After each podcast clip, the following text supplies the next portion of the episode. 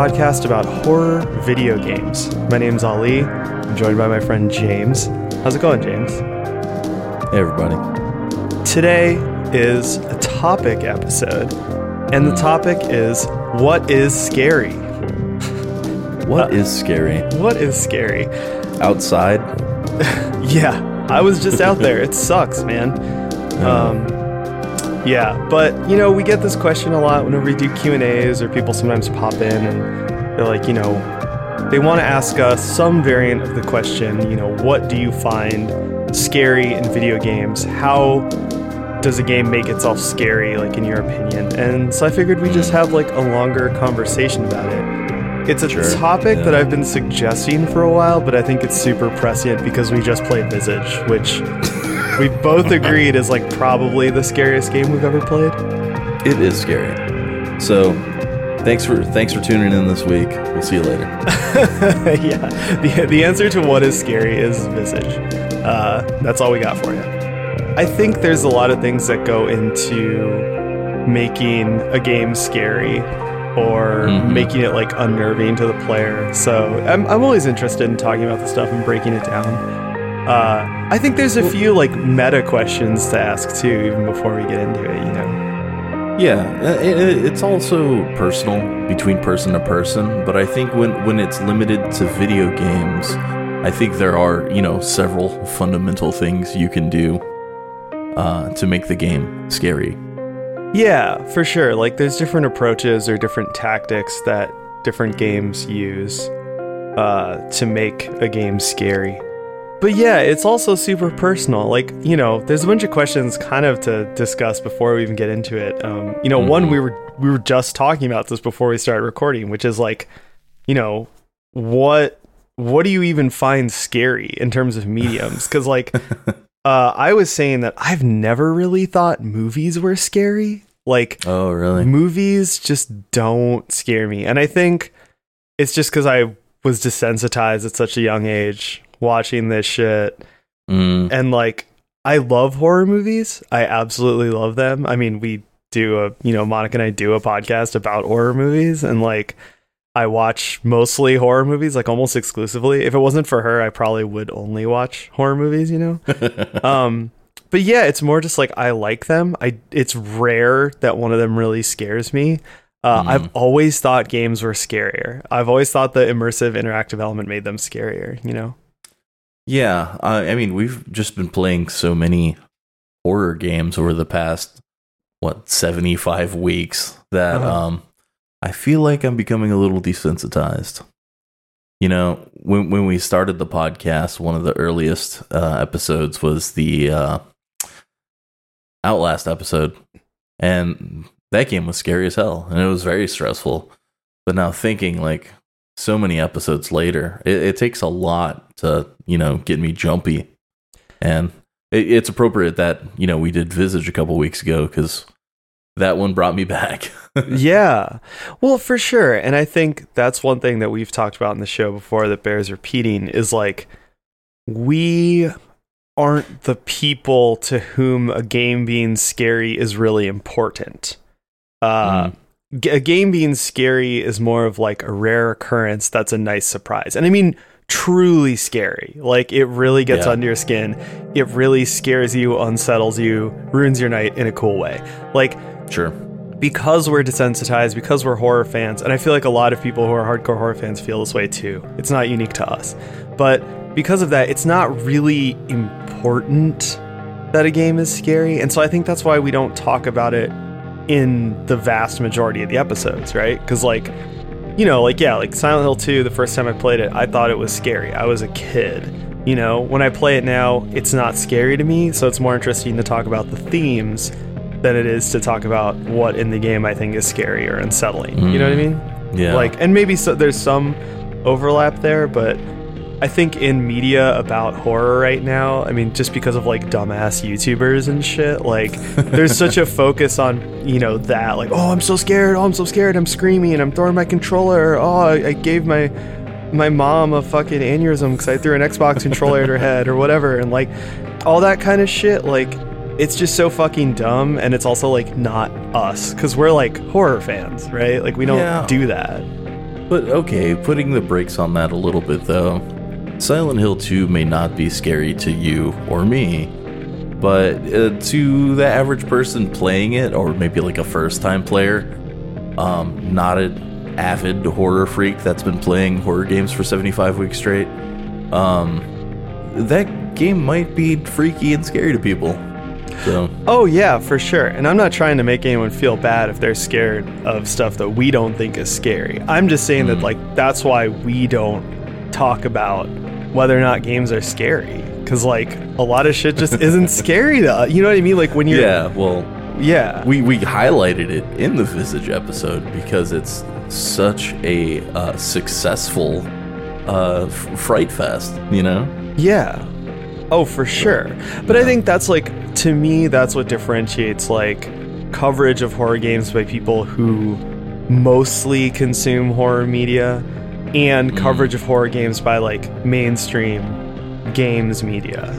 And it's not really the driving force behind um, us even doing like a horror podcast. I think both of both of us are more interested in the themes that horror games bring up than most other genres don't bring up than uh, just spooks.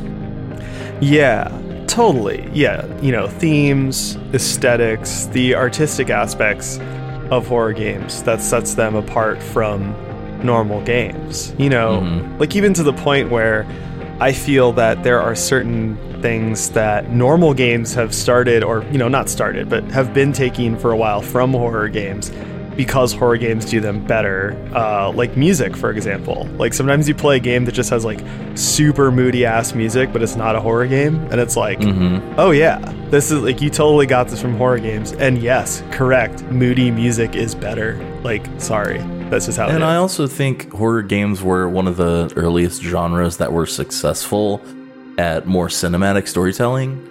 You know, Resident Evil in 95 and Silent Hill a few years later.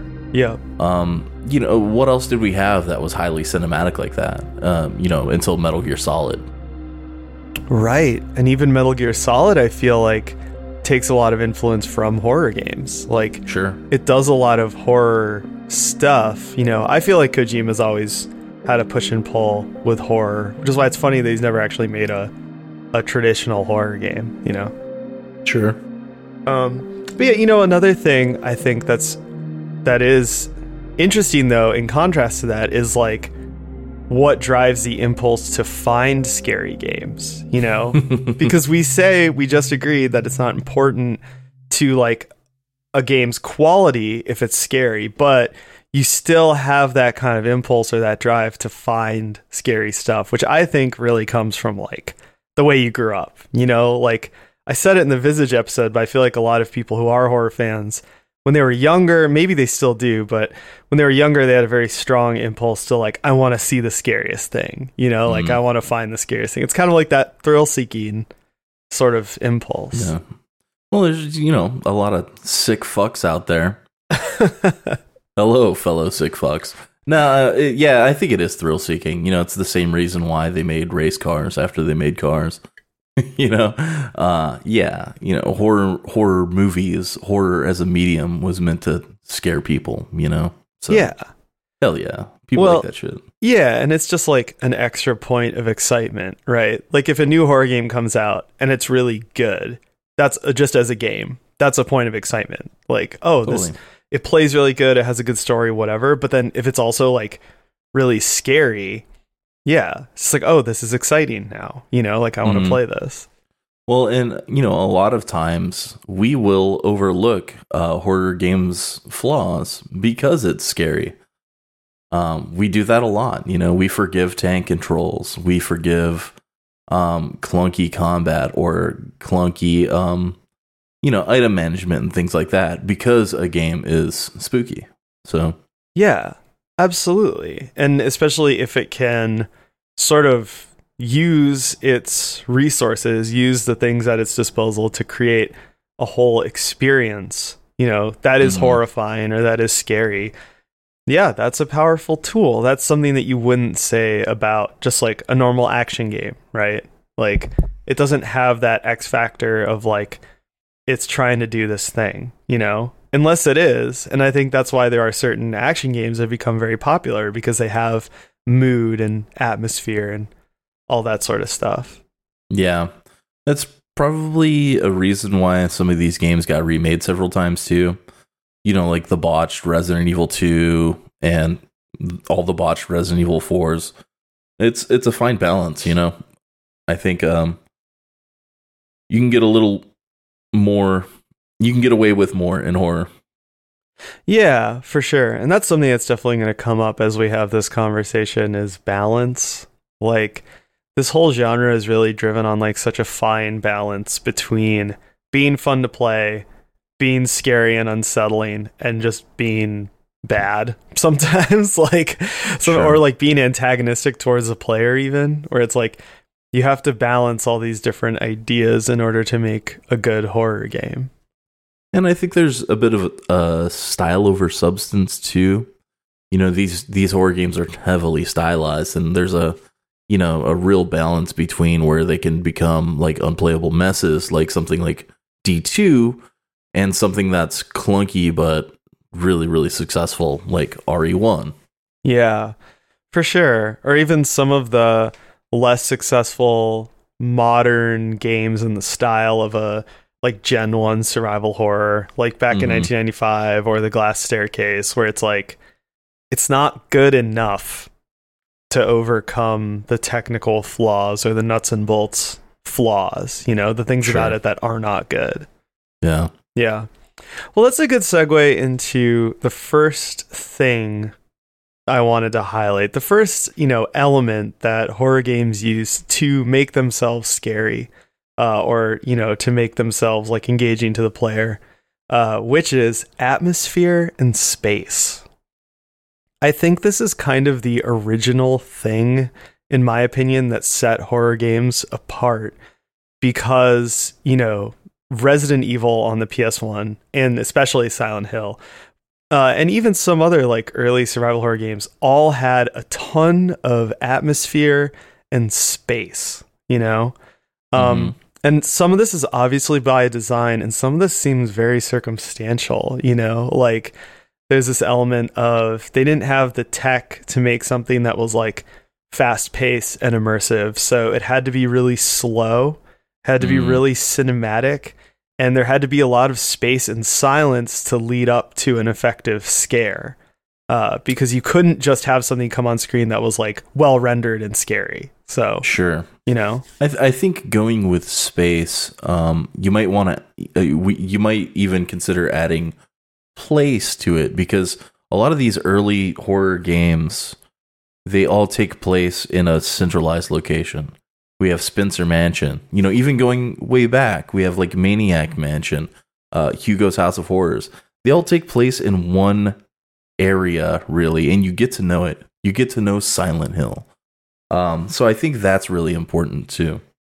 You're Yeah. not just swept to the next location on stage two. Yeah, for sure. I think that's one of the amazing things about playing all these old games is that they play the long game with shocks or scares, right? It's Mhm. like you have one place that you're in. They'll eh, make you explore the place and make you loop around, but because of the limitations, they have to play the long game. So, you know, the most famous scare in the original Resident Evil is the dog jumping through the window at you, right? um, and that's great because at that point in the game, not a lot has happened. Honestly, like you you go into the mansion, you see a zombie, but then you don't see a lot of other zombies or enemies, and you're just kind of poking around, and it's Mhm. very silent and quiet. And then suddenly, there's this dog's jumping through the window at you. That's fucked Yeah. up, right? Um, well, you haven't met any dogs. yeah, and you haven't met any windows breaking yet. So Yeah, you didn't even know. Completely unexpected. Yeah, and actually, my favorite scare like this is actually in the Resident Evil remake, originally for the GameCube, uh, which we've covered. But they changed the, the zombies in that game so that if you don't burn the bodies, they'll get back up, right? Yeah, And but the like two hours later. Yeah. So the first time I experienced that was with a zombie that looks like part of the background who's been there the whole game and he's in this one hallway and at a certain point in the game he just fucking stands up and it's like oh my fucking god like Yeah. It's so scary and it's so fucked up but it's because the game waited it was patient and it kind of let you get used to something before changing it on you Sure. Yeah. I think Silent Hill, the original Silent Hill, is like super relevant to this conversation because it Mhm. basically did all this stuff perfectly before anybody else did, more or less. Yeah. Like- well, also Silent Hill does things where like, uh, when you first get to the school in Silent Hill, you you go through the entire place, first floor, second floor. You you go into the basement, and then it turns the world upside down, and you have to do it all again, and it all feels new and horrifying. Uh, it it, gives you that sense of familiarity, and then it like yanks it out from under you. Yeah. And I mean, Silent Hill is like super patient. Uh, the beginning of Silent Hill 2 is as well. The intro of Silent Hill 2 is kind of like a master class and like just waiting and Mhm. fucking with players in subtle ways. But yeah, like it'll make you explore huge environments that are really quiet with nothing going on. And then suddenly it'll flip it on its head. It's way scarier looking and stressful. There's stressful, you know, trash can banging music playing everywhere. There's Mhm. like, uh, you know, nonsense architecture. Yeah. And you have to make your way through. And suddenly it's much more stressful. You know what was really stressful in Silent Hill is when they take the fucking map from you. When Yeah. the whole game you're like so used to just like it's your security blanket, right? Every time you Mhm. go into a new room, you hit triangle to look at the map. And then they take it away from you on the last uh on the last dungeon. Yeah. Bastards. Yeah, for sure. Well, and also at certain points in the original Silent Hill, they'll do the kind of like nonsense progression thing in a really cool way where like Uh-huh. you'll go through a door and you'll go to the wrong place. You know, Yeah. like you know the environment, you know where you're supposed to go, and you don't go there. Oh man. Yeah, well they pull that trick the first time in the school and it really messes with you. Yeah.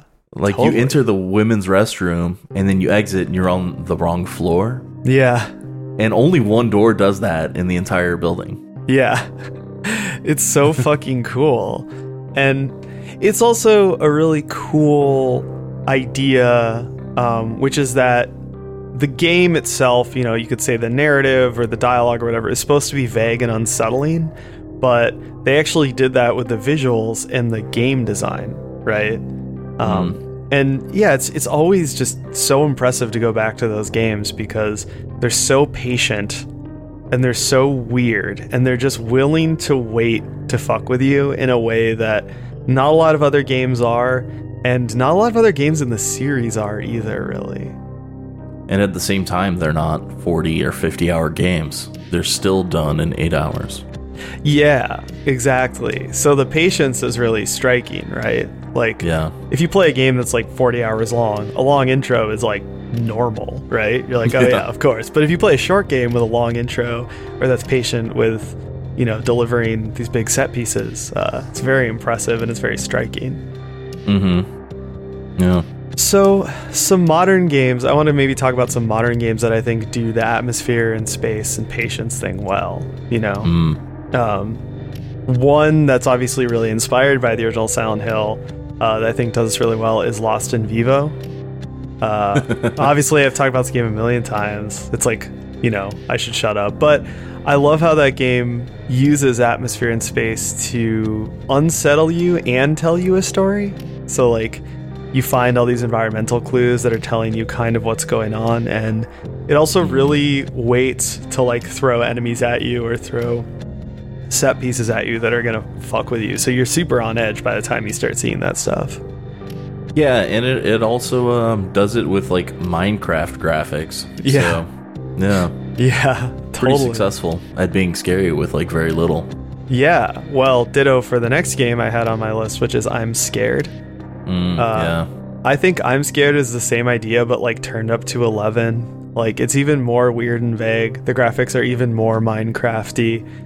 Uh, but like it uses the sound design and it uses those visuals to make everything just vague and and off-putting. So like you just you know you start up the game and you're somewhere different every time and you're in some sort of scary hallway and you're just like no i don't wanna Yeah, and not to mention all the meta shit it does to you. And Yeah. you know, that could even be an entire subtopic of what is scary, right? So. Well it is later on so there you go. There you go. uh yeah for sure. Um but I, I i was really impressed with that game. Uh especially gotta say the sound design. Like uh so weird and scary.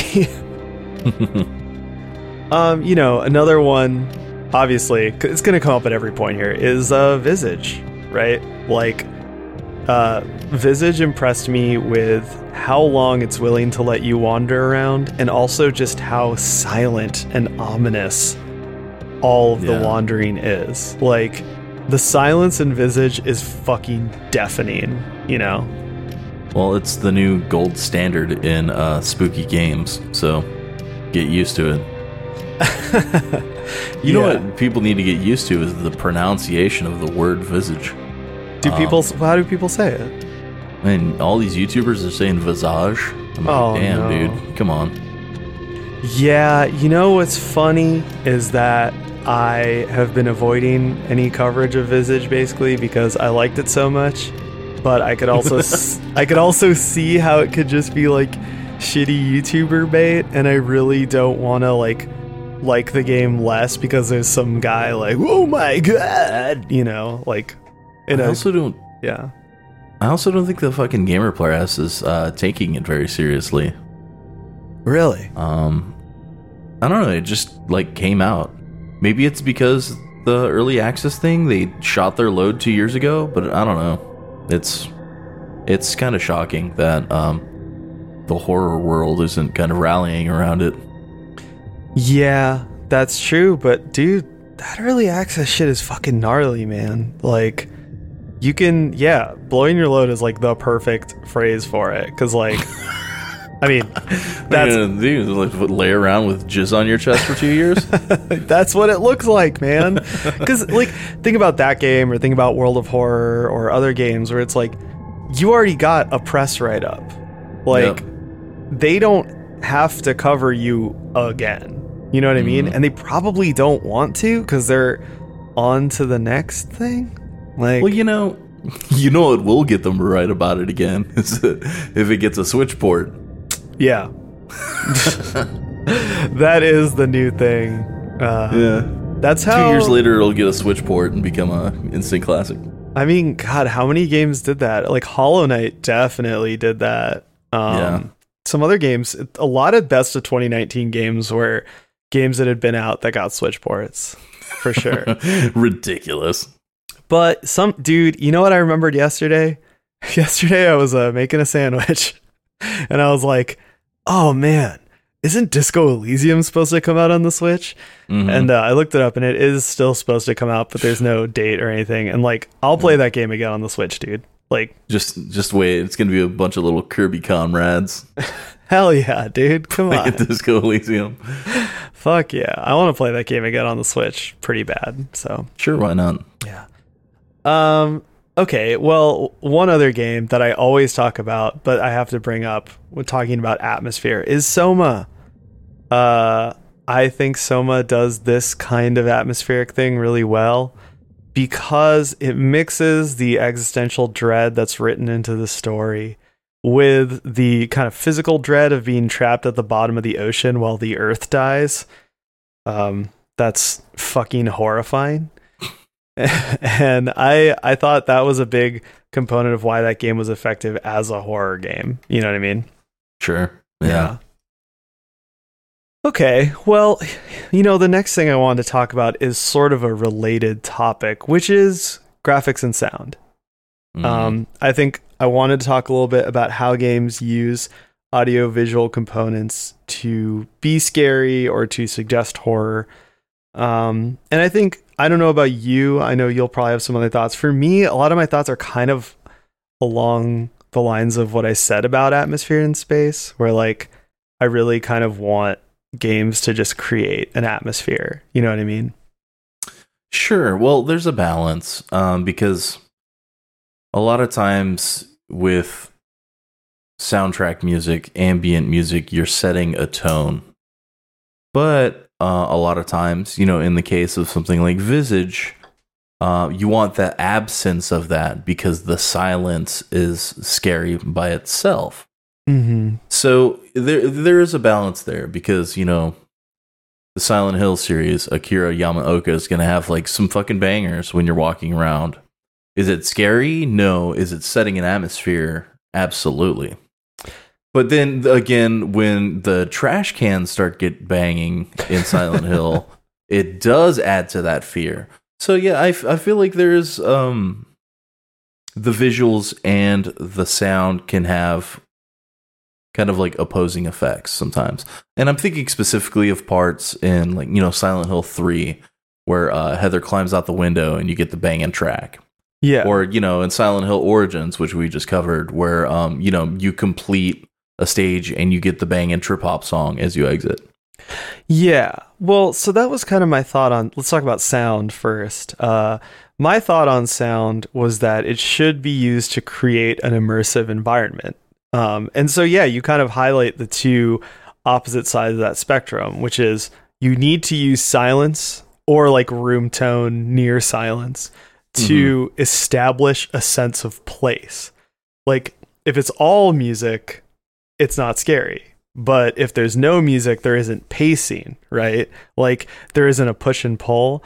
And that's actually interesting. You know, I felt like in I'm Scared, I love the sound design, but I do feel like there's almost too much silence in that game because when you get to the end of the game, it's not as effective anymore. Early, it's Mm. super effective. You know what I mean? Yeah. Um, but yeah, so you need to use silence, but then you also need to have music to create a push and pull. One thing that's interesting about music, though, that you also bring up when talking about Silent Hill is that it's important to not overload the player with audio information. Uh, and that's why I was so harsh on the like undynamic music in Silent Hill Origins versus the Sure. dynamic music in something like Silent Hill 3. Like, Yeah. Silent Hill 3 has the least scary soundtrack of any Silent Hill game and the most just like album. You know what I mean? It's just like hmm the lost third sneaker pimps record or something. uh, but like, uh, it, because it's dynamic, it actually works really well. And there's enough silence and there's enough like scary music in there that it doesn't like ruin the game. And and not to say it ruins the game in Silent Hill Origins, but for me, it did take away from the atmosphere that the music wasn't dynamic and wasn't as well placed, you know? Sure. Yeah. Yeah. I feel like it all comes back to that power of suggestion, right? Like that you need to use sounds that are evocative and that create something inside the player's mind rather than like just putting as much information out there as possible. That's why I didn't like the sound design. Not to go down this road again, but that's why I didn't like the sound design in Dead Space because I thought at the end of the day it was just too much information. Like Mhm. the ambient like spaceship noises in that game are really good, but the whole picture is it was too much information. I couldn't parse it and I didn't think it added to the tension. Yeah, you might be able to like appreciate it if you just like stop and stand there and like wait for all the talking to cease. Yeah. appreciate it. Well, yeah, so that's that's the problem with like you know, things not being dynamic. Like in Silent Hill 3, right, you climb out the bathroom window, you get the best song of all time. Uh, which anyone who's listened to the music I make knows why I say that. Wait, Uh, Hammer Smashed Face by Cannibal Corpse starts when you climb out the window? Big Neck Dad by Cannibal Corpse. Uh, oh, total side note, but I watched this video of him, uh, George Corpse Grinder Fisher, Yeah. talking about how much he loves the clearance section at Target. Go look that up if you need a giggle. Man, well, he's not buying T-shirts there because I don't think his neck would fit through anything you could buy at Target. Uh, yeah, it's a, a 2X shirt with a 4X neck. yeah, exactly. That's what I'm saying, dude. No standard sizes for that neck. Uh, but yeah, like, but okay, you crawl out the window, you get to hear the greatest song of all time, but then when you leave the area, it fades out and you're back into some spooky shit. Um, there's a lot of restraint. You know what I mean? It's not like, oh look, I made this thing. Let's blast it at the player for like 15 minutes, right? Um, yeah. And so I think that's what sets the sound design uh, in that game, which has a lot of melodic, almost like full band sounding music, aside from something like Dead Space or Silent Hill Origins. You know, there's just not a lot of restraint in those games, and I think it kind of ruins it. Mm-hmm. Yeah, for sure. Yeah. So talking about graphics, I think I, I sort of have like a similar take on it, which is that despite wanting to have graphics that look good and that are, you know, like impressive to the player, you still need to suggest more than you show. You know what I mean? Like, I really find that I like the chonky graphics in games like I'm Scared or Lone Survivor, um, just because they are vague and they sort of let your mind fill in the blanks. Um, yeah. Silent Hill 1, man. Going yeah. back to it again. Yeah. You need the chonk, you need the fog, you need the big blocky fog. Um, but it, it's kind of a double-edged sword though, because at the same time, uh, you know, games like Silent Hill 2, 3, and 4 had like cutting edge like face mo- face models and uh, mocap. So you know that series shows both sides of that argument. I feel like because you know the the character models in Silent Hill 2 through 4 are pretty gorgeous. So well, yeah, that's what I was gonna say though, is that on the other side of that spectrum, you still you can have hi-fi good-looking graphics, but you still need to do something interesting with them, and you still need to like sort of tweak the player's imagination, right? Like I find that I like the really intensely psychedelic stuff. Like Silent Hill 3 and 4 are both intensely psychedelic, and I think they're beautiful games. Um, mm. I think in modern games, like Visage is awesome at this. Like with, you know, you smash a mirror and suddenly you're outside, or like you walk into, you know, a portal to nowhere or whatever, you know, like those are really cool things you can do with really hi-fi, like beautiful graphics that still require you to use imagination and they still mm. require you to like suggest more than you show you know that's interesting uh, uh sometimes i find that I prefer mundane things. Like I've mentioned on the show before that I like, you know, suburban stages and city stages in games just because I think they're kind of like, I don't know, mundane everyday things. I think that that lends itself here too because I like it in Visage when you're just like exploring a house you've never been in and it's spooky because you don't know how the house is. Or like in Silent Hill where it's just a town, but it's just abandoned and filled with fog. You know, uh, I think taking uh, mundane everyday things and then recontextualizing them and making them scary is really cool. Oh yeah, no, I I totally agree with that, and I think that's kind of the other half of what I'm trying to say here, where it's like I don't necessarily want like photorealistic graphics unless you're trying to do something where you tweak something mundane like that. You know sure. what I mean? And that's what's awesome about Visage because like Visage does have like a photoreal style to the environments, you know? Like it's when- got that uh feel to me it feels like um an Unreal Engine like uh architectural walkthrough that you would like show your client, you know? Yeah. If you were an architect or something. Yeah, no, for sure. And so I think that's why it's so cool when you like turn around and you see a pair of eyes or you see like an arm disappear beneath a bed or whatever or like Yeah. Yeah or the house just changes and there's crazy fucked up shit going on. Like that's really really cool. That's where I think that like impressive graphics in a horror game can be uh powerful as a tool to create like horror, you know. But like just a good ass looking horror game if it doesn't have that element to it is usually not very scary. Like once again, it's not a bad it doesn't make it a bad game, but it does make it not scary, you know? It does feel like the extremes are best here, like either hi fi or lo fi. The, the more I think of it, the less that maybe um, like the visual aesthetics matter. I don't know. Because some, some of these games are so highly stylized and they work, but then some games are so plain. I feel like um, like Visage doesn't have a strong art design either way. They just go for, you know, realistic for the most part. So, yeah, this is interesting to talk about because I don't think there's one good answer. Oh, yeah, for sure. Yeah, there's definitely not one good answer. And yeah, like there are games that are scary because they're super stylized and then games that are scary because they're not. And I think ultimately it's just I, I do think it comes down to not trying to show the player everything and trying to use Mhm. their imagination and trying to use the power of suggestion. because you know um we like chunky graphic games like you know we both loved i'm scared and lost in vivo but at the same time something like uh faith which i thought was really uh cool you didn't enjoy as much um i don't know you Yes. like the stylized cutscenes and everything but it didn't hold up for you like it did for me Yeah, and I think that game was too stylized because like the t- like the audio was annoying to me. Like the not all of it, but like the voices in the game were just Mhm. like annoying to me, and it was like I get what you're doing here, but it's mixed super loud and it's like it's too chonky. like you gotta ride that style and substance line swear it's razor thin it's it's incredibly razor thin. I totally and then I, I think you know I think that line moves back and forth depending on you know people's personal feelings and opinions. So Yeah. Well, and, and I think that some of it too is just like how good is the design, right? Because like I mentioned Lone Survivor earlier.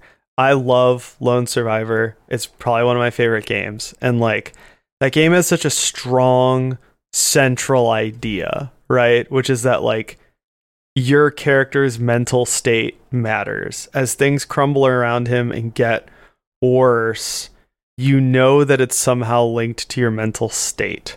So Mhm. the the images it shows you, the visual things they've designed, they all tie back into that central idea, you know? Um, and that's really powerful and it makes the game work really well, as does the good visual design. But then you look at something like Claire that has a similar visual style and even has some good visual design. And I like the overall style of that game because it lacks any strong ideas at all, basically. I just kind of ended up not liking the game. You know what I mean? it's I mean it's the lone survivor we have at home. You know, It's- yeah. Don't play Claire. Play Lone Survivor. Yeah. right? Which like is how could you? Yeah, I mean if you've if somebody has played both of those games back to back, how could you recommend the vastly inferior one? Yeah, for sure. I think that's, but that gets to kind of the core of this where it's like there needs to be good ideas and there needs to be like a big idea. Like Mm. a, s- a similar comparison between Silent Hill and Silent Hill Origins, right? Like I was mentioning this last night because we were playing uh, Dead by Daylight and uh, there was the Lisa like character skin in that game. Mm. And like, I was like, man, the Lisa character model and just character overall in Silent Hill Origins is like so fucking derpy. Like, she's just like ultra derp Lisa, and like all her lines are like, I do drugs, like, bleh. and it's like, okay, this is not how the original game was. Like, there was just You like, a- looking for a good time, trucker boy? yeah, that's basically her whole character. And she looks derpy as hell. And it's like, oh yeah, like having a strong idea is what makes a character like this work in Silent Hill. And the Mhm. lack of that same strong or compelling idea is what makes her a derpathon in Silent Hill Origins. yeah, Yeah. so okay, another thing that I feel like is is kind of a good branch off of talking about graphics is immersion and the way that horror games play with perspective. Mm. Um, I think that there are a few ways that horror games uniquely kind of play with things like the player perspective and what you can and can't see in a game. sure. I think that the first and kind of biggest point on here is like first person is scary. well, yeah, it and it actually took horror games a while to get there.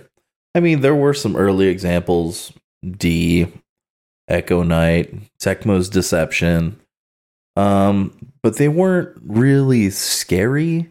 But man, this this new generation of uh, first person horror games are scary as fuck, and it's you can't really put third person games into the same category because they're just not nearly as successful as being scary.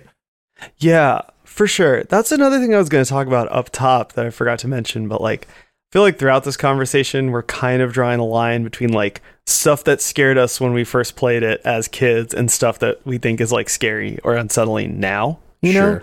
And like, yeah, I think returning to a lot of those third person games, you're like, oh, you know what? Now that we're used to this and that we're not kids and it's not new anymore, this isn't super scary. But like, first person shit is inherently scary. Um, I think that being locked into the character's eyes creates limitations that are just like so good for horror, you know? Yeah, well, so it creates a limitation, but it's not it's it's a natural limitation. Unlike in, you know, 1995, 96 when we had pre-rendered backgrounds and a, a forced static camera angle, Right. uh, it was limited, but it didn't feel natural. It feels natural in first person where you have to like turn around really fast and see what's behind you. Yeah. Um, but in third person, you know, the tank controls and everything, that was scary while we were kids. It's more just like frustrating and annoying now. Yeah. Oh, for sure. I totally agree. That's why like first person is such a great um evolution in the horror genre. And yeah, every all the scariest shit I've played in the last 10 years has like all been uh first person. You know, I still love third person horror games and they can still be really fun, but uh first person is like the clear winner in terms of like being scary. Sure. Yeah, I mean, like, 2 Remake had its moments.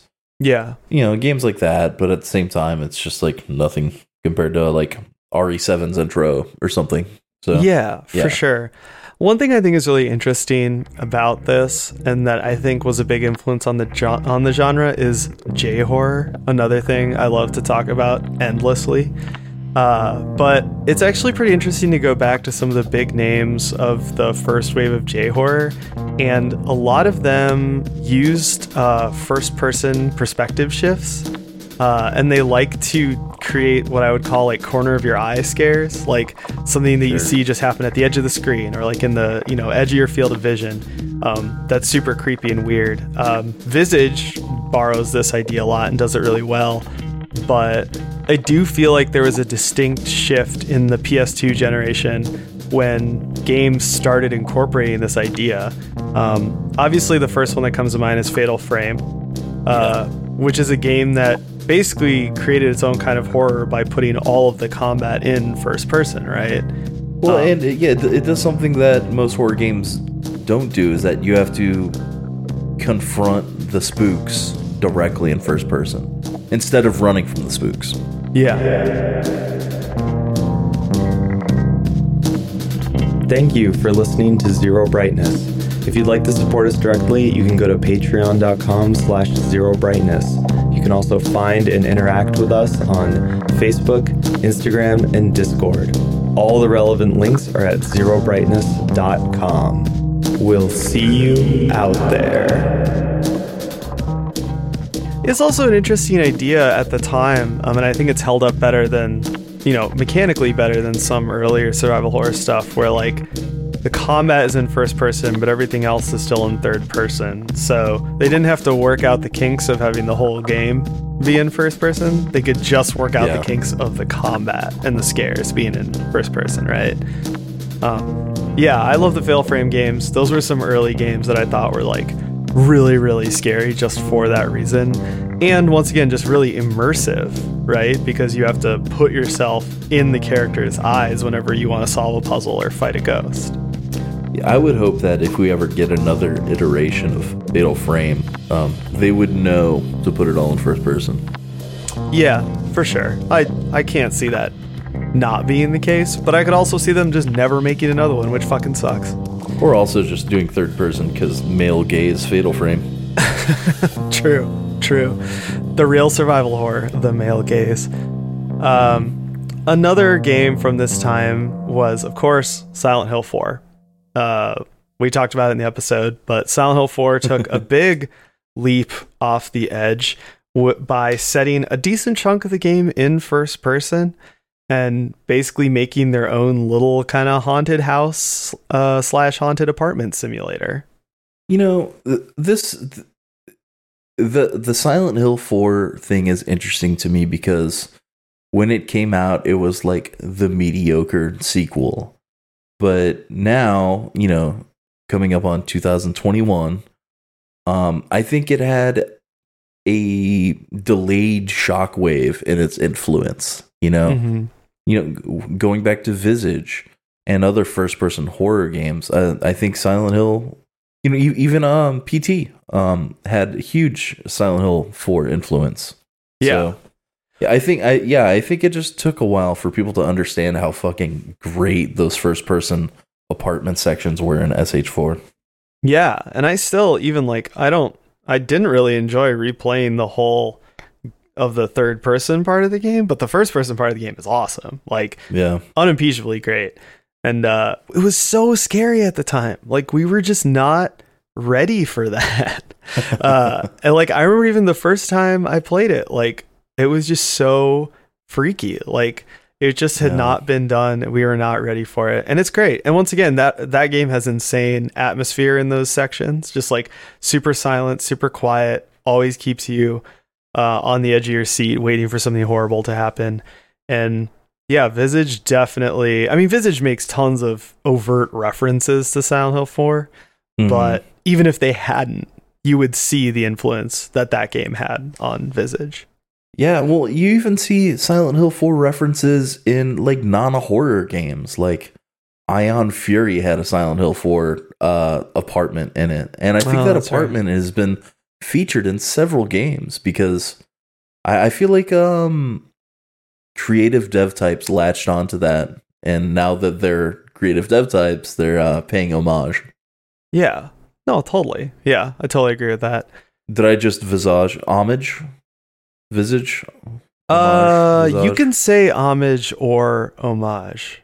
Am I allowed to do that? Okay. Thank yeah, because I think homage, homage or homage is I think the English pronunciation, like English English pronunciation, and I think homage is like the French pronunciation. I mean, obviously, I'm not saying it correctly, but that's like you know what I mean. Like some words have those multiple pronunciation things. Now I'm thinking about it. It how do you say visage? Fuck. well, okay, another game from around this time that I think is also definitely worth discussing in this context is Siren. Mm. Uh, Siren was another game that uh, I played at the time, and all my friends played at the time. It blew our fucking socks off. Uh, it was so fucking scary and fucked up. And a a big reason why it was scary is that the game has a gimmick in it where you can use like m- like mental powers to look through your enemy's eyes. Yeah. So you basically go into a first person mode where you can't move, but you can tune like a radio. So there's a bunch of radio static and it's all fucked up looking. Uh, and you can tune yourself into an enemy's frequency and you can look through their eyes and see what they're doing. Yeah. Um, so you basically are using that to see where your enemies are and to try and avoid them. It's all about sneaking past them, not getting caught because you are always super soft and squishy and you very rarely have effective weapons. Um, so you don't want to fight at all. And like, man, that was so fucking scary. I mean, the feeling of tuning around and trying to see where an enemy is and then suddenly seeing yourself on screen. Holy yeah. shit. Like that's probably the most effective use of the third person first person shift that I've ever seen Mm. in a game. We'll have to get to that one day. One of these days. Yeah, I mean it's a game with some problems. It's it's so brutally insanely hard that it's unplayable for like 99% of people, but like man, what a great fucking game. And I even played I played like most of the PS3 sequel that was a lot less discussed and and rated, but uh that game was pretty great too just cuz of that central gimmick. Like Mm. it works so well. It's so tense and scary uh, that it just it just like hits every time. You know. Um, well, one, one more first person Japanese horror game that I wanted to highlight was uh, Echo Night Beyond. Because when I Mm. played that as a kid, it scared the hell out of me. And Yeah. uh, the first person was really successful at spooking the hell out of me. yeah, absolutely. Well, and in terms of the spooks department, Echo Night Beyond was such a big step above Echo Night, Um, just Yeah. because of the aesthetics and because of the shift in tone. which combined with the first person, which had always been a part of the series, just makes it way more effective. Totally. So, another thing that I count as being an immersion tactic or a way that games play with the player's perspective are something that I'm going to broadly call sanity effects, right? Um, I know that's probably not the best term for them, but you know, obviously we're all familiar with games that have a sort of gimmicky way of fucking with the way the player sees the game, right? Mhm. Um, the examples that are most famous that come to mind immediately are, of course, Eternal Darkness, um, a game that literally gave you a sanity meter, and as it counted down, uh, it basically started fucking with you and pulling pranks on you as you were playing the game. Uh, and then we also saw it in Metal Gear Solid 1 and 2, which both had sequences in them that were all about fucking with the player, making meta references or interacting directly with the player, and trying to basically convince you that you had lost your fucking mind. Um, you know, years later, you know, over a full decade later in some cases here, uh, Amnesia brought it back and basically took it to a new level by creating a whole game that was just meant to troll the player and to make them think they were, you know, using a system in the game when they weren't. The game was just trolling them. I no, I bring this up. I'm I'm on the fence about sanity effects. Like they are super gimmicky, but we've talked about on the show how we both think that they're kind of underused in the sense that they haven't like reached the potential that they could. Like we were joking about there being a game that like turns your lights on and off with your smart home shit, you know? I was gonna bring that up. Visage is the perfect game for that. When we get Visage Game of the Year edition, it better integrate into your fucking smart home and scare the piss out of you. well, Imagine if your fridge started talking about you. Yeah, for sure.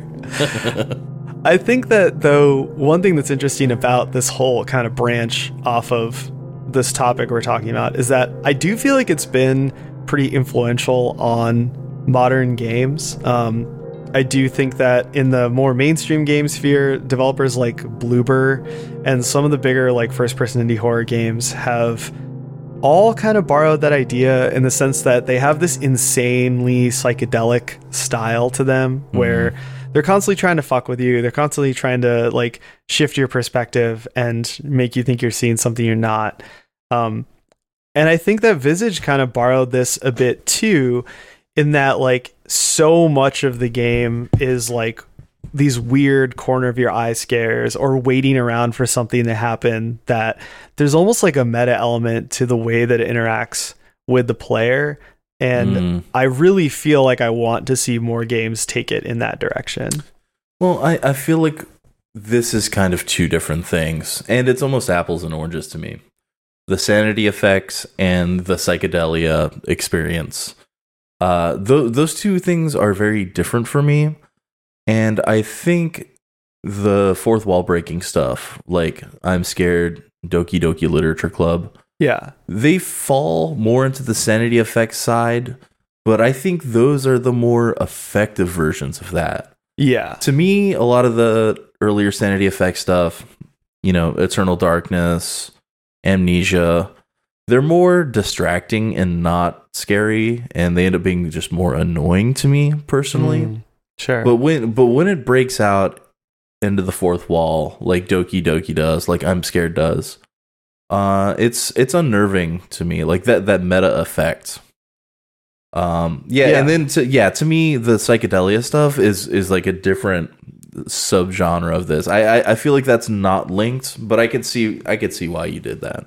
Yeah, I, I feel like it is just because, you know, in something like Eternal Darkness or Amnesia, it's kind of clunky, right? Like in Eternal Darkness, it's like you're going crazy now, officially, you're going crazy TM. And Mhm. so we're going to show you your head blowing up or something, or we're going to show you, you know, something unexpected is going to happen to you.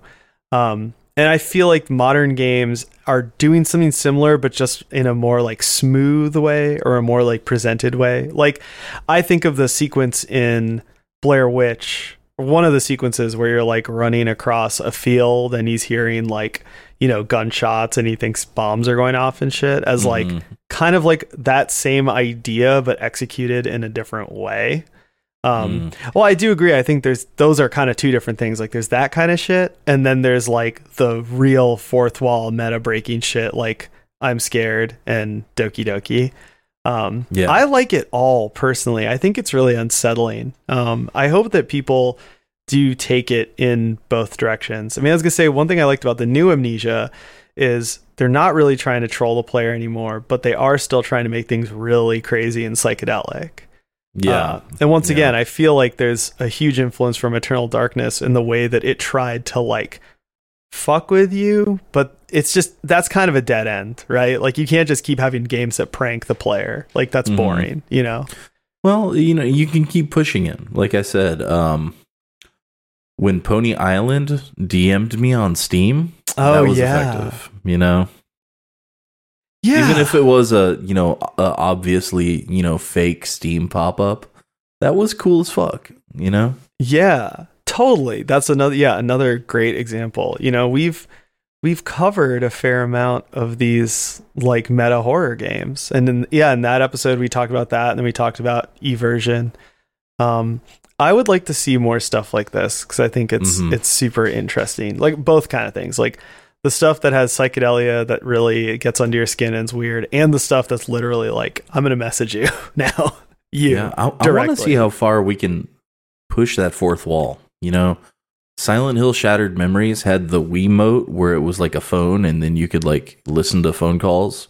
Uh-huh. why doesn't a game use your phone why doesn't a game you know uh there's so much technology in people's houses now you know let's keep pushing that fourth wall and scare the living piss out of people Yeah, well, and I feel like even if it was, you know, so we've talked about before that it's hard to sort of walk that line between like fucking with people's shit without their consent and like making Mm. something scary. I don't why couldn't you just have to download an app, right? And then or it's like a jackbox you know Yeah. you just log into jackbox with a four letter code and then you start playing the game right why Yeah. couldn't you do that with your horror game Like that would still be cool, even though it wouldn't be as fucked up as if you didn't know it was gonna happen, you know? Like it would still be cool, I think. Yeah. yeah, Yeah. well yeah For sure. consumer consent i think is still a thing Yeah, yeah, yeah, yeah. Well, that, yeah, that's what I'm saying. I, I want, I do still want a barrier. Like I have to use an app or have to log in like a Jackbox game. Yeah. But I also don't have a smart home, and I never will. So I guess that that aspect of it is not really aimed at me. I do think it'd Well, be you- funny if a game just started yelling directions at your Alexa or something. you log into the phone app and uh, uh, an actor comes into your house uh, through the back door with a knife. Someone comes in and shoots you. That's the game. That would be pretty funny though if you have your like game playing through your uh, TV and it starts like talking to your Alexa. Uh huh. Alexa, please turn the lights off. yeah, just Alexa, play Naked City. Siri, please play Goodbye Horses. I hope we didn't just turn somebody's shit on. I, I would love that. oh, maybe we did. See, we're the best horror game of 2021. You're welcome. Siri, please play Hammer Smashed Face by Cannibal Corpse. oh God. Please play my big neck dad's music. So, okay, the last thing I wanted to talk about uh, is stress. Mm, Uh, I think this is sort of the last tactic that I thought of for this episode. That's not; these aren't the only things games can do. But I was just trying to think of stuff. This is the last one I thought of, and it's stress. Um, I think the common ground between action games and horror games is that there is a type of horror game that basically is just intended to stress the player out and to create like a sort of terror stress response more than like a Mm. slow moving horror stress response. You know? Yeah. There was something I wanted to talk about uh, with Silent Hill 4 earlier on, but I didn't bring it up because I knew we were going to talk about this. Uh, Silent Hill 4 does this because at the beginning of the game, your apartment is your like safe space. But then halfway through the game, they take that from you. And then you're running through the second half of the game with no respite anywhere and it just cranks the stress up so high that it makes the uh, the last half of the game very stressful. Yeah, for sure. And I think that there's kind of a progression throughout the history of horror games, like towards games that are solely in this genre. Um, I think in the first wave of survival horror games, uh, the bad controls and wonky combat meant that every encounter was stressful. And so the Yeah. games mined that for scares. Um, You know, whether. Going with that, it's going to be scarcity. You know, item and Yeah. health scarcity. Yeah, and like whether or not those were brilliant choices or happy accidents, you know, it did kind of establish that stress is a part of horror gaming. But a couple generations later, you start to get stuff, yeah, like, you know, Silent Hill 4, and then later we start to get a lot more overt stress games. Or like, I would consider them like stress games. I'm thinking of Outlast and Alien Isolation being like the two big ones, right? Yeah, well, one thing we haven't talked about here is um, one of the most effective ways to make a player scared is to disempower them. Yeah. So making them not being able to fight and, and just hiding in lockers and under beds, uh, that will crank the stress levels up and make your game scary. Yeah, for sure. And I also think that that was an interesting evolution throughout the history of these games because you went from games where you could fight, but the fighting was bad and ineffective, to devs just saying, hey, fuck it, let's just take out combat, which I think was a great change. I'm totally in support of that. And, it, And that meant was almost. it meant that they would like- focus more on like the the actual aspects of it that make it scary instead of just trying to fuck with the player or like push their head in the dirt, you know. Yeah, the um I think going to a complete lack of combat was kind of like a pendulum swing going from the other side where you know everything was so action heavy in horror games for several years. Then it swung back and they were like, "Hey, when, if you want to make something actually scary, you can't kind of can't make it a you know, a shoot fest." Yeah, for sure. And I think that with games like Outlast and Alien Isolation, which I think are both really effective in their own ways, um, it's an interesting combination of all the stuff we talked about earlier, um, which is that you still need scary enemies and you still need really good atmosphere. Um, and you also need a pretty big dose of like patience, like we discussed earlier, where like it can't just be constant, you know, chasing, chasing, chasing. Like there has to be downtime, there has to be exploration, and you have to make it so that when the player does have to hide, does have to worry about getting caught, that it's kind of like uh, a surprise or it's like a novel experience, you know? Um, I think that's a big difference between Outlast 1 and Outlast 2. You know, why the first game is effective and the second game isn't really. Uh, the pacing kind of sucks, amongst other problems. um, you know, and the other thing too is that the this is an interesting way to make a horror game that's difficult. Uh, because in these games, the difficulty actually adds to the tension and to the horror. You know, like in Alien Isolation, you really do not want to get caught. You do not want to replay any part of that game. True. Um, And I kind of feel the same way about Outlast. Uh, Outlast isn't like super difficult, but it has a couple parts that you'll probably get stuck on. And uh, if it's the right balance, they actually end up adding to the horror and making the game like super stressful. Mm-hmm. The, I think the uh, the razor's edge here is that um, if you make it so frequently that people get caught, uh, it doesn't become scary anymore. It just becomes annoying. Mm-hmm. So you really have to uh, finally tune that balance. You know, there were there were some points in Outlast where you know I died six times in a row, and it just became annoying and not scary at all. Um, you know, Yeah. games like Amnesia kind of tune that a little more towards the player. Yeah. So I don't know. I don't know. I don't know the good answer here. It's just a good balance. I think. I think something maybe like uh, RE7, uh, the first third of RE7, uh, really nails that balance. Yeah, the late game in Outlast sucks for that reason. Uh, when the smoke monster from Lost is hunting you, and it's just like so you just die over and over and over. That part sucks. But yeah, it's interesting to look at the games that borrowed aspects from like Outlast and Alien Isolation, thinking of Evil Within 1 and 2, Resident Evil 7, and the Resident Evil remakes that came out recently, uh, all those games ended up taking some elements from these games. Um, but it's interesting that none of them tried to make like a whole game that played by those rules. Like, I feel like that's part of why Resident Evil 7 is so effective, is that that section is pretty short, all told. Um, same with Evil Within. It borrows it, but only for short sections, you know? Yeah, and if you keep playing Evil Within like that, it's gonna kick your fucking ass because it, it seems like it wants you to play the game like that, but it doesn't want you to play the game like that. It kind of wants you to play the game like that, but yeah, you still got to shoot a lot of fucking dudes. Like, there's You no getting. commando that shit. Starting Yeah. chapter 3, episode 1.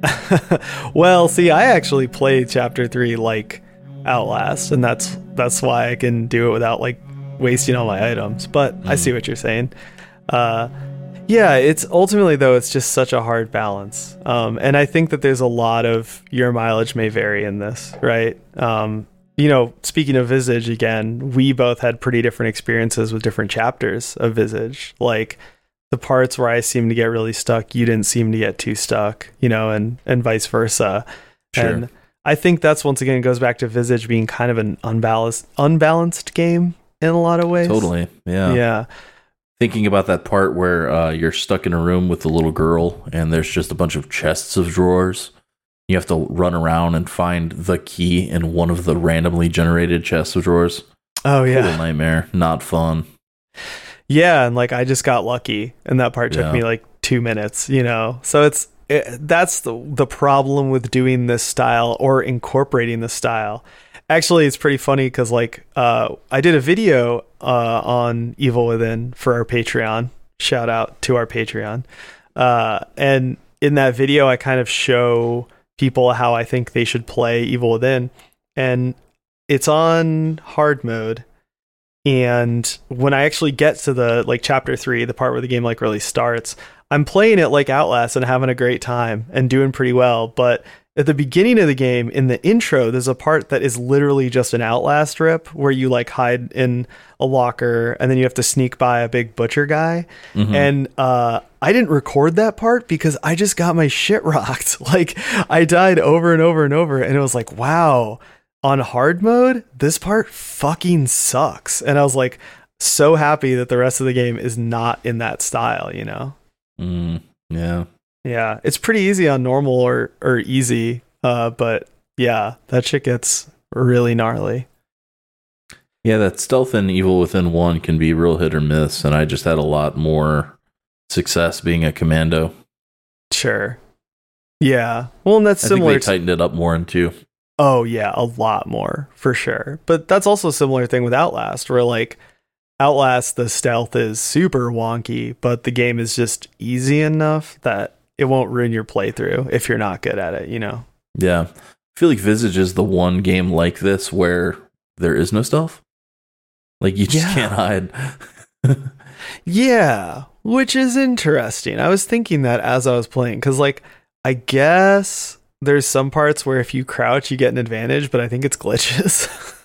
uh, yeah, yeah. yeah. Well, I, I mean, uh, th- that room with the chests of drawers that uh, I died several times and I, you know, I ended up learning, you know, how far that girl could see before she would see me and things like that. So Yeah, for sure. Yeah, I mean, it, that game would definitely benefit from having some element like that. But yeah, you know, and it's it's kind of the same. I I don't know. I felt like the Resident Evil or Evil Within games where the stealth is not as important. It's sometimes a little bit frustrating. Yeah, because I think that's what makes these games work is having some tools at your disposal that aren't combat. That's why I mean, Alien Isolation is so great because the enemy you're facing is really smart and you also have all the tools you need, you know, to have multiple approaches to get through the scenario. And so when you die, until you get to the end of the game, the game goes on way too long and the end is just really frustrating. But until you get to that last, you know, five hours or whatever of the game, uh, I feel like it's super well balanced and you're, the enemy is really engaging and you have all the tools you need to try different things and have different approaches to the game. hmm Yeah. Well, I mean, hmm, Uh, I think there's a little bit of rose colored glasses there because nobody talks about like the human to human combat in that game. You know, the androids are kind of cooler than that, and then the xenomorphs are like amazing. You know, when you have to deal with them. But yeah, there's like the human combat and stuff that no one really talks about. That's kind of like middle of the road. You know. Yeah, I see. I like that stuff though because you get this huge array of tools, and those are the parts that actually make you explore and try the different tools if you Mhm. do. Because like the xenomorph, I didn't use a lot of the gadgets. I was really just like wits. But then when you fight the humans, you fight the androids. You're like, oh, I have this giant inventory and like all these recipes for weird crap. I'm Mhm. gonna try all this shit and see what happens. So that's I actually did like that stuff. Yeah. You know, it's almost like it uh, verges on like uh, Deus Ex or something like that. Yeah, very prey, very preyish. Yeah. Well, that that was my stuff that I had. Those were the things that I think uh, games do to be scary that that can be really effective when used correctly. Yeah, I mean, just uh, themes in uh, horror media that are effectively like that actually scare me. Okay. Um, in terms of uh, themes, uh, the fish out of water thing is really uh, spooky to me. Uh, like films like uh, Green Room, you know, Mhm. with a bunch of like. It's it, it's a film about uh, a punk band that goes and plays. They accidentally play like a neo-Nazi festival, and then they get stuck in the green room. You know, and another one I thought of was like Cannibal Holocaust. You know, where uh, a film crew gets stuck out in the jungle with a bunch of cannibals and they have and they clearly don't survive you know fish out of water stories like that are like really really scary i guess something like hostel would be in that category too Hmm. Interesting. I don't know if I I find that overall as like a scary idea. I mean, Green Room is horrifying if you've ever been on tour cuz like you've a- and I love that movie, but like you've absolutely been in a scenario that's at least like 15% like that, if not more. Mhm. Probably more depending on how many non-white people are in your band. uh, or non-male people are in your band but Yeah. like uh yeah i mean there's definitely that you know not to forgive the pun but you know isolation is definitely like a big thing in Mhm. most horror and i think even you know classic horror games were just like okay we're gonna put you in this fucked up scenario you know and like something like silent hill maybe has some of that vibe because you don't trust anyone and they all seem like they're fucking crazy um yeah But, you know yeah. something like suspiria where you like the girl goes to like a new school in a new country and she's you know isolated from everything she knows to be normal. But yeah it's, it's, stuff like that is fucking freaky to me. Yeah for sure. Uh, another one, uh, uh, another big theme for me that's scare that's really scary is uh, claustrophobia. That's something that the uh, intro to Lost in Vivo does really well when you're just like yeah. mindlessly going through all the sewer tunnels.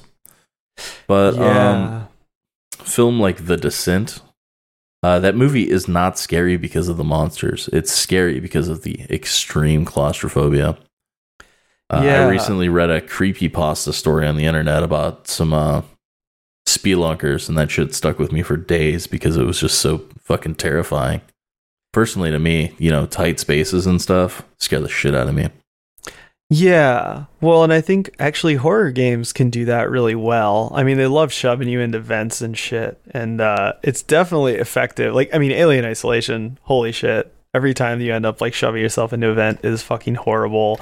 Uh I think speaking of the descent, uh, the thing that always struck me about that movie was like the darkness. Like that's such an Mhm. insanely dark movie, and uh, yeah, I mean, so many games do that like high contrast darkness thing really well, where you can't get your bearings, um, you can't really see what's going on, and yeah, I mean, uh, Visage definitely does that well. There's so many parts where I just had no idea what was going on, and I couldn't really see what was going on. I was like squinting, you know. Yeah. Um, yeah. Or or fucking um, amnesia. Like Jesus Christ, that's like half the game is like you're crouched in a fucking wood tunnel, like trying to see a foot ahead of you. mm-hmm. Yeah, it works. I works. feel like going with that is um the Sonic 1 underwater thing when you're running out of air and the music gets faster and scarier each time. Yeah. Like claustrophobia and lack of air go hand in hand with me as like scary as fuck things. Mm. It's a stressor for sure. I mean, it's like one of the easiest ways to just push the stress button for the player or the Mhm. audience is like, you can't breathe. You're just like, oh, fucking hell. Even like uh scenes in movies where the character is like drowning. I don't know, for some reason it just like sucks me in and I like can't breathe also. You know. Mm. Something about that like really gets to me. When I was a kid, whenever someone was like stuck in a coffin, it scared the shit out of me. Yeah. I thought that was like so scary. I was like watching The Descent, like yelling at the TV, like, no, stop. What are you doing? Stop it. You know, Weird. I, I don't have that like visceral reaction to movies that often, you know? Hmm, interesting. Uh, another theme that I have written down that is uh, scary to me is uh, loss of control or sense of faculties. And this is something that games rarely do. The only thing I could think of was uh, in Outlast, where they actually like maim the character and cut a finger off. hmm Um, but yeah, this is something more that uh, like uh, psychological films do. You know, they uh, they make the narrator become uh, less reliable. Uh, the sense of time might be jumbled. Things like that. That's Sure. that's that's really spooky and unnerving to me, especially if a character is like going crazy or something. I like that kind of stuff. Like you can't trust people that you previously trusted in the narrative. Yeah, for sure. I think that's one thing that games, one of those movie things that games kind of like have a hard time with. Like we talked about it in the Amnesia episode, how like that game is a rare game that does the child in trouble thing really well. Mhm. Uh, but like that's so common in movies. If there's a horror movie and a kid walks on screen, you're like, that kid's gonna be in trouble in 20 minutes or less. I guarantee it, right? But yeah, it's interesting because I think video games could actually do this really well. Like, I always thought it was weird, like in Resident Evil 7, where you just like get your hand cut off and then your hand is back. it's like, Yeah. what the hell, man? Make me play with one hand. That'd be cool. Yeah, or like in movies when like somebody's like slowly wasting away. I'm thinking of like uh, I think his name was Roger from Dawn of the Dead, and you like slowly watch your buddy turn into a zombie. Well, Um, there is one game that does that really well, but I think it's spoilers for me to say what game it is.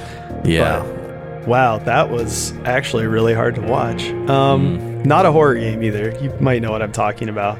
Uh, but uh, you know, interesting. That's actually an element in Hyper Light Drifter, uh, where your character has like a mysterious malady, and uh, it it doesn't really play into the story, but you will just have these random episodes where you cough up blood and you can't attack. You can just like walk really slowly Mm, and uh, they do kind of i think they increase in frequency as the game goes on and i thought that was a really cool touch because it's just this like mysterious thing of like why is my character so sick you know and I mean also Shadow of the Colossus. yeah They did it. yeah for sure there's a few games that actually do that but that could actually be played for a lot more i mean you know amnesia rebirth i have to give it credit for all the like movie stuff that it actually managed to do i mean your character does waste away in kind of a horrifying way throughout the game and Mhm. it is on a low level pretty upsetting where you're just like because you're just trying to survive but at the same time you're like am i a ghoul now like this Mhm. sucks you know Yeah. yeah Um, the last thing I wanted to note is um, just like nonsensical ghost stuff, and I'm thinking specifically of that creepy guy in the bear costume in The Shining. sure Why is he so scary? I don't. I can't even quantify why that man is so scary. well because furries but um Is he like the OG furry? he's, he's daddy furry oh i hate that uh yeah i mean it, like non sequitur horror with a good image is super scary i feel like silent hill 3 has a lot of that Mm, like i feel like silent hill 3 was heavily influenced by the scene of the guy blowing the furry in uh or is it the furry blowing the guy? I can't remember. Yeah, either one of those is horrifying. So I feel like that style of horror is kind of prevalent in Silent Hill 3. You know, Yeah. like walking by weird rooms or like peeking in places and seeing fucked up shit. Um, yeah, Mm, yeah, that's you true. know, The peepholes in Silent Hill Origins, the one cool part of the game. yeah, or like the the hotel in uh, Galerians. Like, Yeah, there's there's a um a movie I watched recently. It's not an amazing movie, but it has a couple cool ideas. It's called Antrum. It's supposed to be this like lost movie that kills people if you watch it. But the, what they do in the in the film is that like this is like a found reel of it, and then people had edited it. So sometimes in the movie it would cut away to something random and like non sequitory, but it's like a snuff fill that somebody like cut into it. Or Yeah. they put in like satanic sigils in the middle of the movie and things like that. yeah, Yeah. Well, yeah, you know, just the creepy homemade aspect and the unexpected, you know, aspect is is really powerful in uh in horror. I do actually think Visage has a good dose of that because like all the VHS tapes that you find Mm-hmm. are like just random found footage of like, you know, people dancing at a VFW or like kids playing at a playground like interspersed with really spooky shit. Um, it's very reminiscent of the movie Sinister, like the big blockbuster horror movie from like years ago. Yeah, we don't talk Uh, about that. I like that movie a lot. I love Is that. that the one with Tiny Tim? What? No. One of those movies had Tiny Tim song in it. oh, maybe a tiny. I think I was like Tiny Tim's fucking dead, dude. Tiny Tim or Tiny Tim been dead, dude. Uh, do you know that Tiny Tim's actually buried in South Minneapolis? I've been to his grave. Yeah, that's amazing. Yeah, he was Lebanese. Also, fun fact. Oh, really? Yeah, love it. Love Tiny Tim trivia. Uh, I heard he lived in like a motel and ate birthday cake every day or some shit. Like a bootleg Howard Hughes. Love it, dude. It's probably real. Yeah. Sounds real. I'll believe Yeah. it. I'll believe anything, really. I found a jar of his toenails at the swap meet. Fucking sick. Send me them nails.